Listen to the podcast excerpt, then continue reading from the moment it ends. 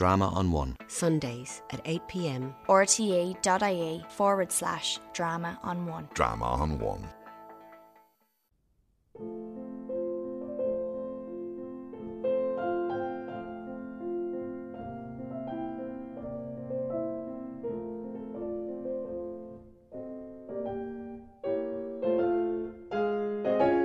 Ivy Day in the committee room.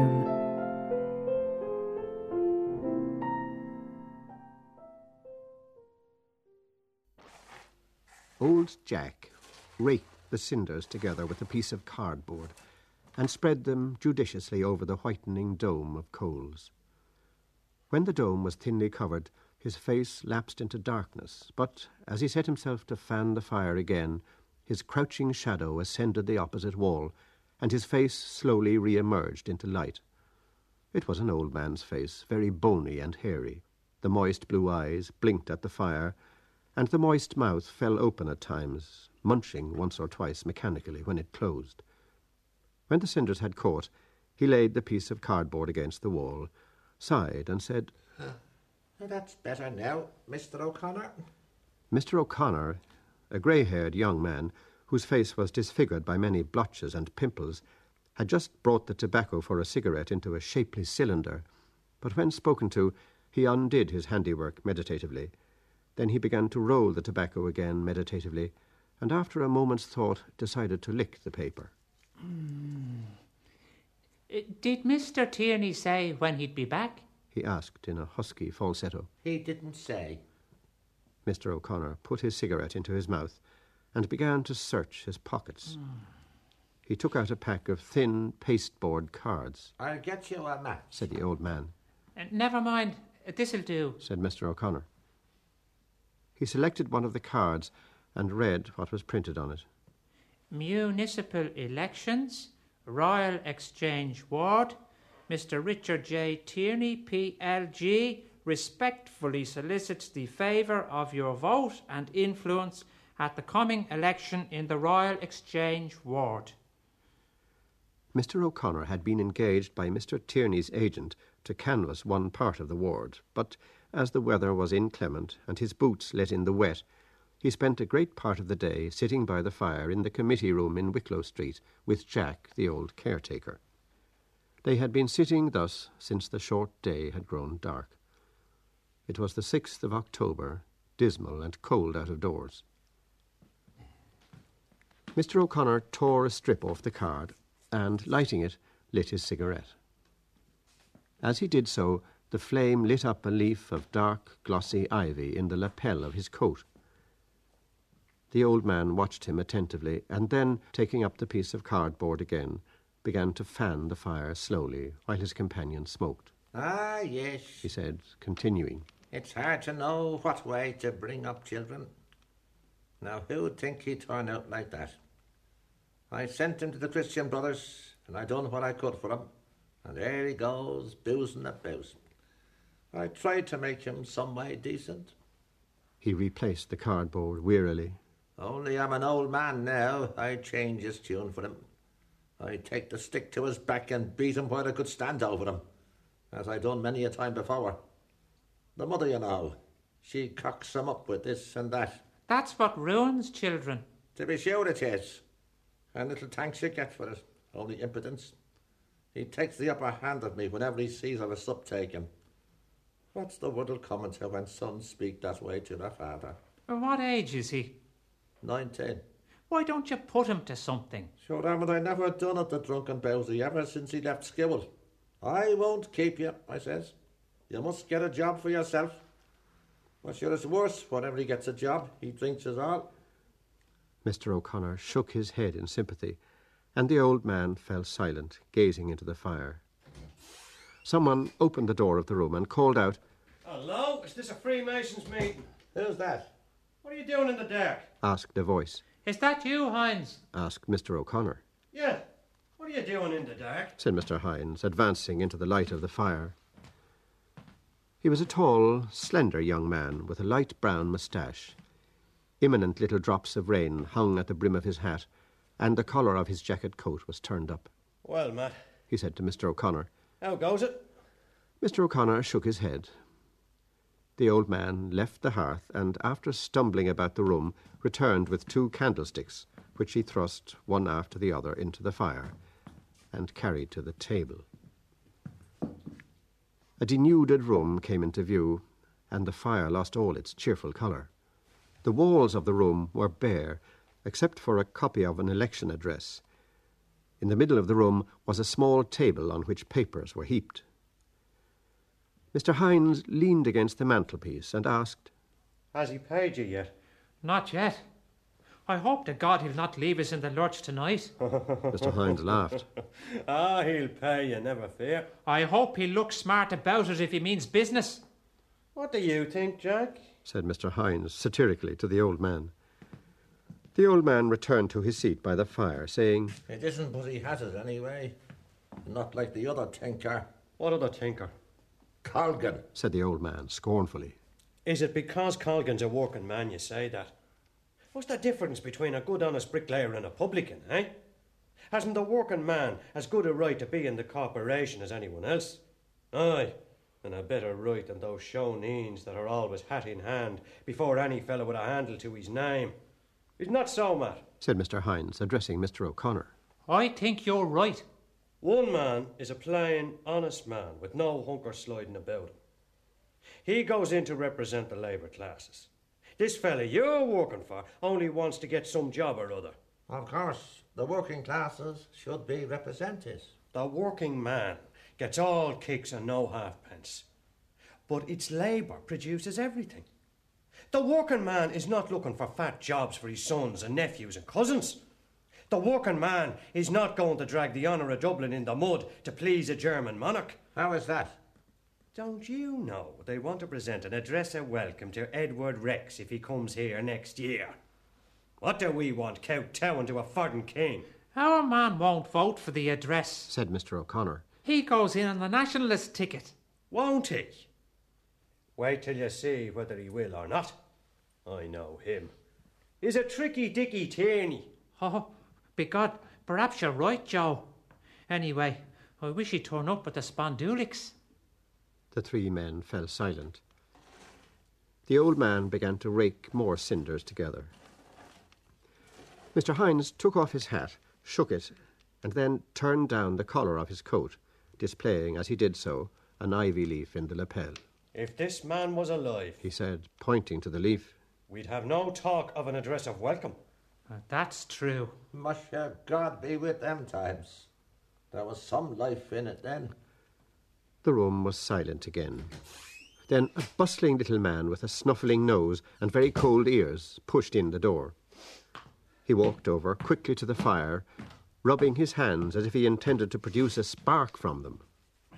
No money, boys. He said, Sit down here, Mr. Henchy. said the old man, offering him his chair.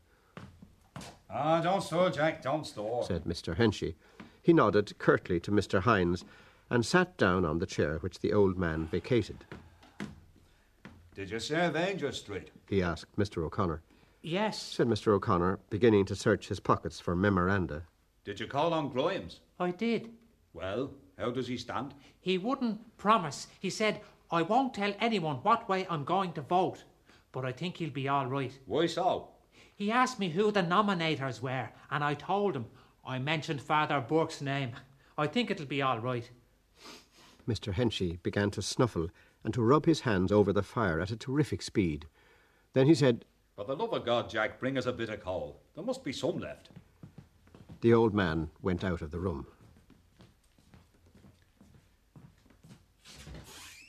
It's no go. Said Mr. Henchy, shaking his head. I asked the little shoe boy, but he said, Oh, now, Mr. Henchy, when I see the work going on properly, I won't forget you, you may be sure. Mean little tinker. Oh, sure, how could he be anything else? What did I tell you, Matt? Said Mr. Hynes. Tricky dicky Tierney. Oh, he's as tricky as they make him. He hasn't got those little pig's eyes for nothing. Blast his soul. Couldn't he pay up like a man instead of, oh, now, Mr. Henchy, I must speak to Mr. Fanning. I've spent a lot of money. Mean little shoe boy of hell. I suppose he forgets the time his little old father kept the hand-me-down shop in Mary's Lane. But is that a fact? Asked Mr. O'Connor. God, yes. Did you never hear that? And the men used to go in on Sunday morning before the houses were open to buy a waistcoat or a trousers, more yeah. But Tricky Dicky's little old father always had a tricky little black bottle up in a corner. Do you mind now? That's that. That's where he first saw the light.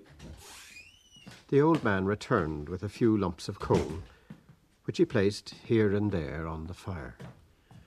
Ah, that's a nice how do you do. How does he expect us to work for him if he won't stump up? I can't help it.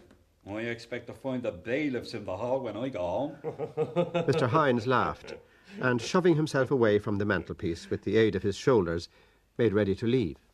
It'll be all right when King Eddie comes. Oh, well, boys, I'm off for the present. See you later. Bye bye. He went out of the room slowly. Neither Mr. Henchy nor the old man said anything, but just as the door was closing, Mr. O'Connor, who had been staring moodily into the fire, called out suddenly, A boy, Joe. Mr. Henchy waited a few moments, and then nodded in the direction of the door. Tell me, he said across the fire. What brings our friend in here? What does he want? Usha, poor Joe. said Mr. O'Connor, throwing the end of his cigarette into the fire. He's hard up like the rest of us. Mr. Henchy snuffled vigorously and spat so copiously that he nearly put out the fire, which uttered a hissing protest. To tell you my private and candid opinion, I think he's a man from the other camp. He's a spy of Colgan's, if you ask me. Just go round and try and find out how they're getting on. They won't suspect you, do you twig? Ah, poor Joe was a decent skin. His father was a decent, respectable man. Mr. Henchy admitted. Poor old Larry Hynes. Many a good turn he did in his day. But I'm greatly afraid our friend is not 19 carat. Damn it, I can understand a fella being hard up, but what I can't understand is a fella sponging. Couldn't he have some spark of manhood about him? He doesn't get a warm welcome from me when he comes. said the old man. Let him work for his own side, not come spying around here. I don't know, said Mr. O'Connor dubiously as he took out cigarette papers and tobacco. I think Joe Hynes is a straight man. He's a clever chap too, with the pen. Do you remember that thing he wrote? Some of these hillsiders and Fenians are a bit too clever, if you ask me. Do you know what my private and candid opinion is about some of those little jokers? I believe half of them are in the pay of the castle. There's no knowing, said the old man. Oh, but I know it for a fact. They're castle hacks. I don't say Hynes. No, damn it, I think he's a stroke above that. But there's a certain little nobleman with a cock eye. You know the patriot I'm alluding to. Mr. O'Connor nodded. There's a lineal descendant of Major Sirr for you, if you like. Oh, the heart's blood of a patriot. That's a fella now that'd sell his country for fourpence, aye, and go down on his bended knees and thank the Almighty Christ he had a country to sell. There was a knock at the door. Come in, said Mr. Henchy. A person resembling a poor clergyman or a poor actor appeared in the doorway. His black clothes were tightly buttoned on his short body, and it was impossible to say whether he wore a clergyman's collar or a layman's, because the collar of his shabby frock coat, the uncovered buttons of which reflected the candlelight, was turned up about his neck. He wore a round hat of hard black felt. His face, shining with raindrops, had the appearance of damp yellow cheese, save where two rosy spots indicated the cheekbones. He opened his very long mouth suddenly to express disappointment, and at the same time opened wide his very bright blue eyes to express pleasure and surprise. Oh, Father Keon, said Mr. Henchy, jumping up from his chair. Is that you? Come in. Oh, no, no, no, said Father Keon quickly, pursing his lips as if he were addressing a child. Won't you come in and sit down? No, no, no, said Father Keon, speaking in a discreet, indulgent, velvety voice. Don't let me disturb you now. I'm just looking for Mr. Fanning. He's round at the Black Eagle, said Mr. Henchy. But won't you come in and sit down a minute? No, no, thank you. It was just a little business matter. Thank you indeed. He retreated from the doorway, and Mr. Henchy, seizing one of the candlesticks, went to the door to light him downstairs. Oh, don't trouble, I beg. No, but the stairs are so dark. No, no, I can see. Thank you indeed. Are you right now? All right, thanks. Mr. Henchy returned with the candlestick and put it on the table. He sat down again at the fire. There was silence for a few moments. Uh, uh, tell me, John, said Mr. O'Connor, lighting his cigarette with another pasteboard card. what is he exactly? Ask me an easier one. Fanning and himself seem to me very thick. They're often in cabinets together. Is he a priest at all? Mm, yes, I believe so. I think he's what you call a black sheep. We haven't many of them, thank God, but we have a few. He's an unfortunate man of some kind. And how does he knock it out? That's another mystery. Is he attached to any chapel or church or institution or. No, I think he's travelling on his own account. God forgive me, I thought he was the dozen of stout. Is there any chance of a drink itself? I'm dry too. said the old man. I asked that little shoeboy three times would he send up a dozen of stout. I asked him again now, but he was leaning on the counter in his short sleeves, having a deep goster with Alderman Cowley. Why didn't you remind him? Well, I couldn't go over while he was talking to Alderman Cowley.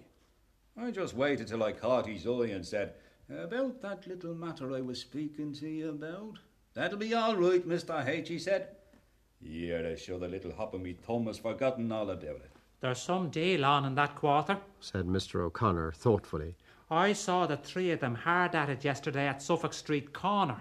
I think I know the little game they're at. You must owe the city fathers money nowadays if you want to be made Lord Mayor. Then they'll make you Lord Mayor.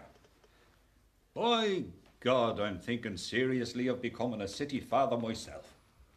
What do you think? Would I do for the job? Mr. O'Connor laughed. so far as owing money goes. Driving out of the mansion house in all me vermin, with Jack here standing up behind me in a powdered wig, eh? And make me your private secretary, John. Yes, and I'll make Father Keon me private chaplain. We'll have a family party. Right, Mr. Henchy, said the old man. you'd keep up better style than some of them. I was talking one day to Well Keegan, the porter. And how do you like your new master, Pat? says I to him. You haven't much entertaining now, says I. Entertaining, says he. He'd live on the smell of an oil rag. And do you know what he told me? Now, I declare to God, I didn't believe him. What? What? said Mr. Henchy and Mr. O'Connor. He told me, What do you think of a Lord Mayor of Dublin sending out for a pound of chops for his dinner?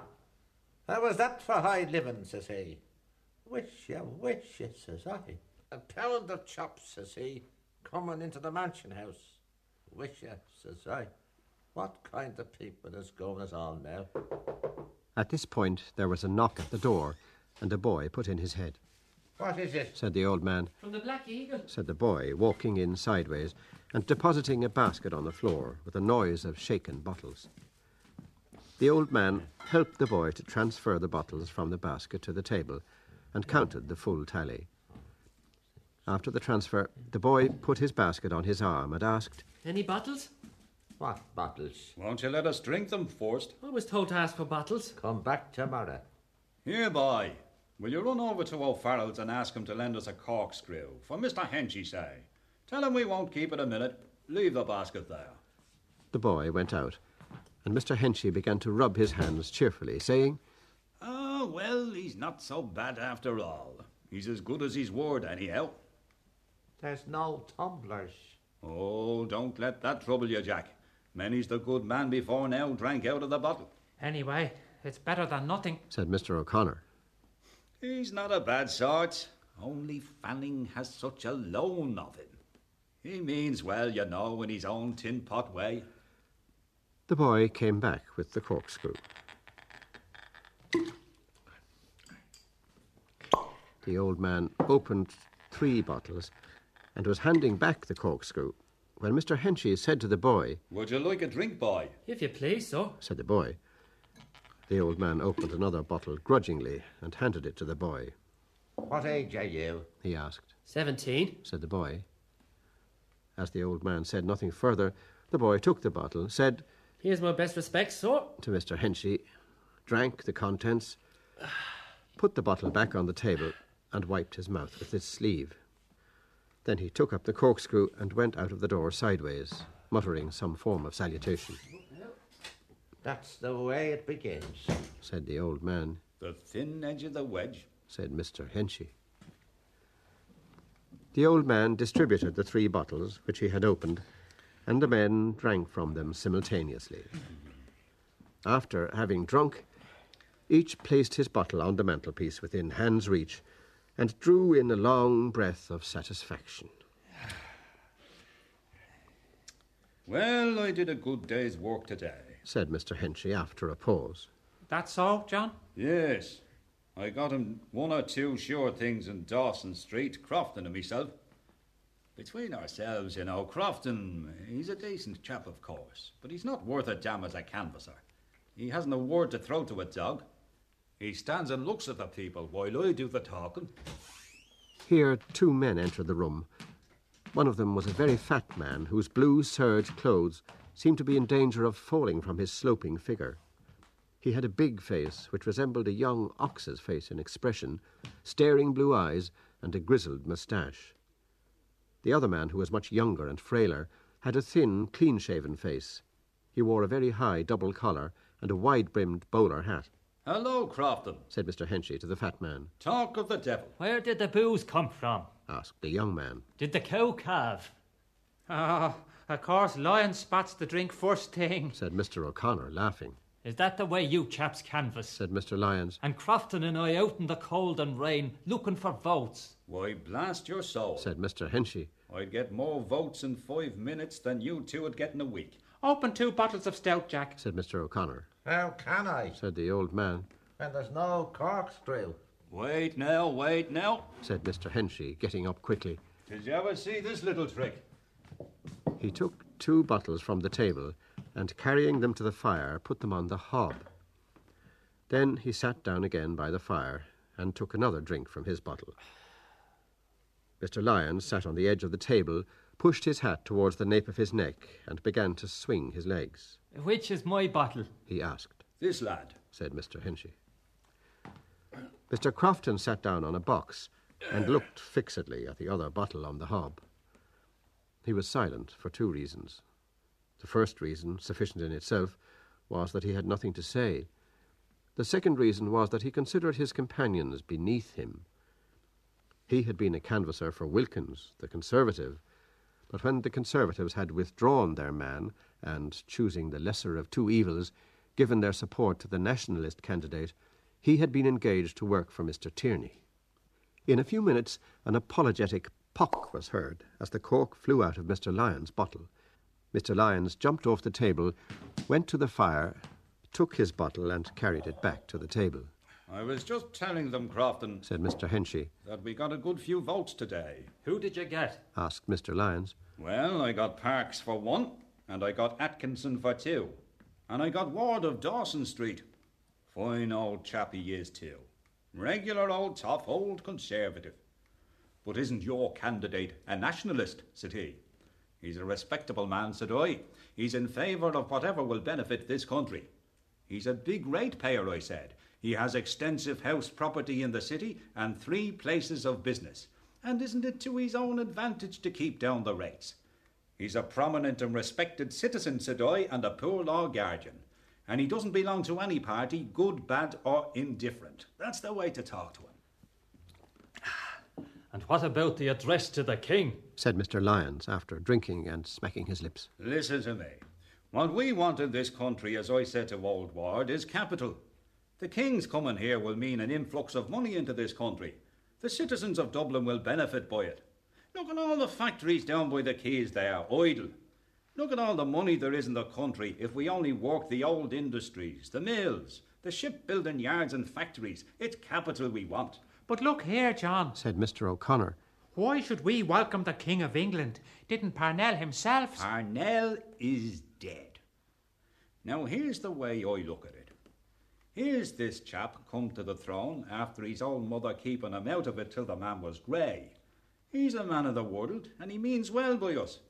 He's a jolly fine, decent fellow, if you ask me, and no damn nonsense about him. He just says to himself, The old one never went to see these wild Irish. By Christ, I'll go myself and see what they're like. And are we going to insult the man when he comes over here on a friendly visit, eh?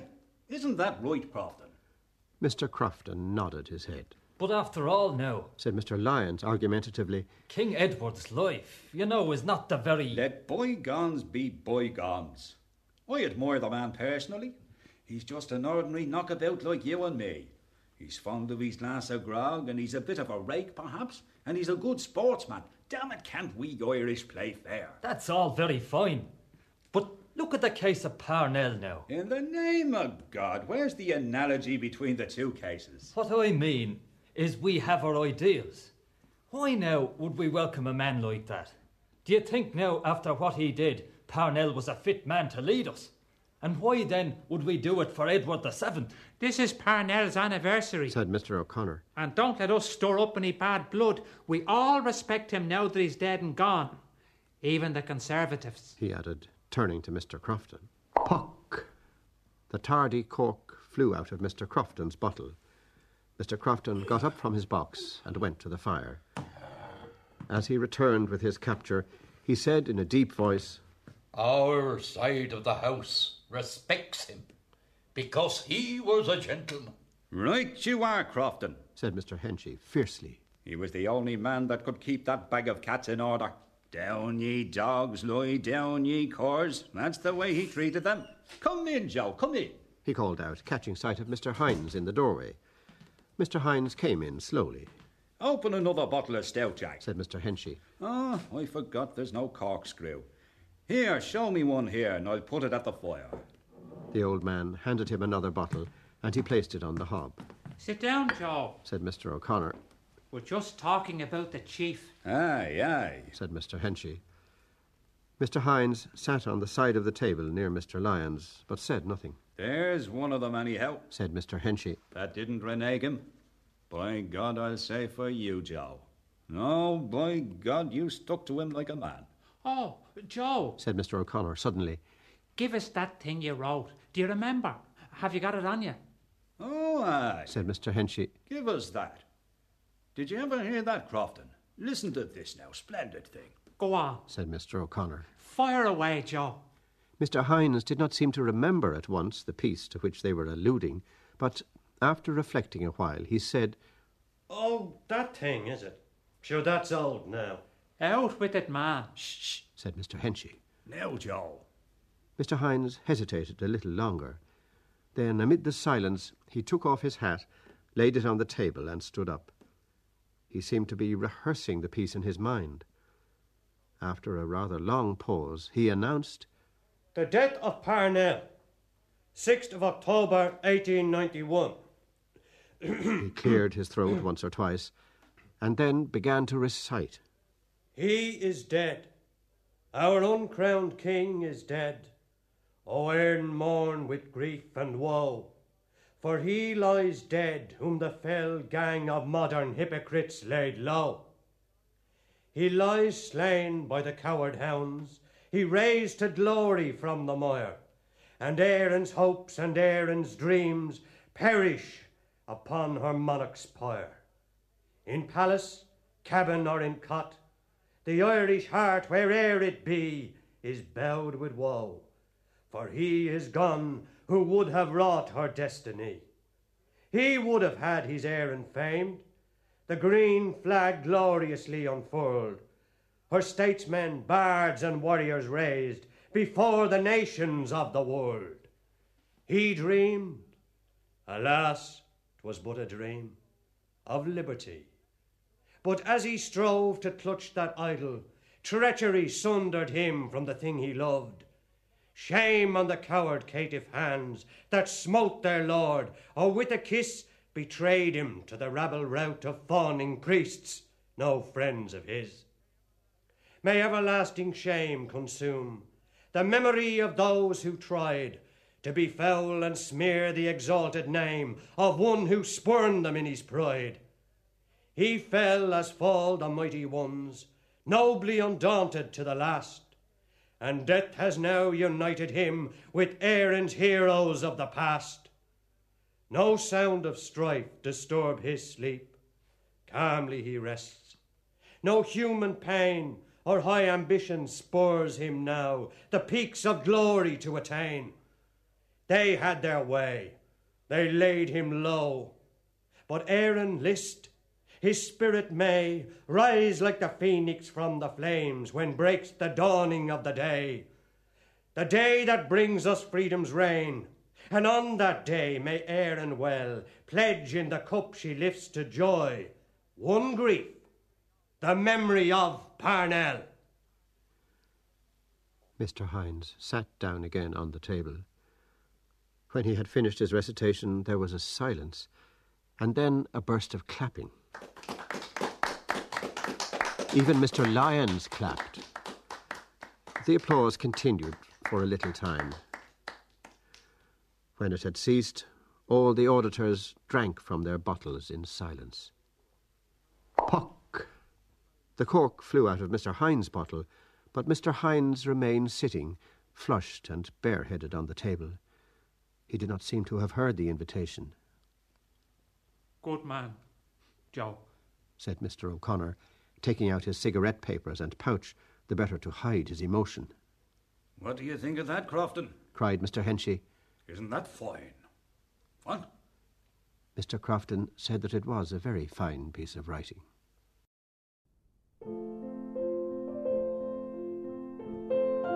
That was Ivy Day in the committee room, the 12th story in James Joyce's Dubliners. Ivy Day in the committee room was narrated by Conor Farrington.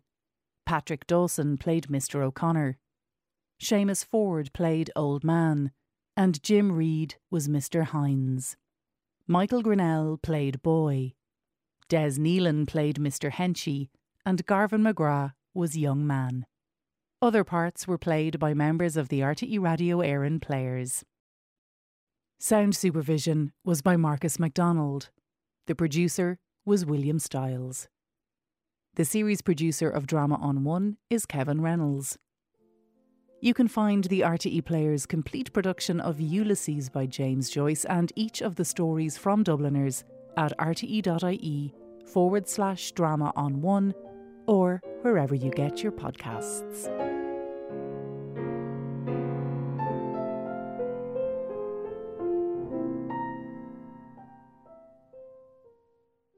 Drama on One. Sundays at 8 pm. rte.ie forward slash drama on one. Drama on One.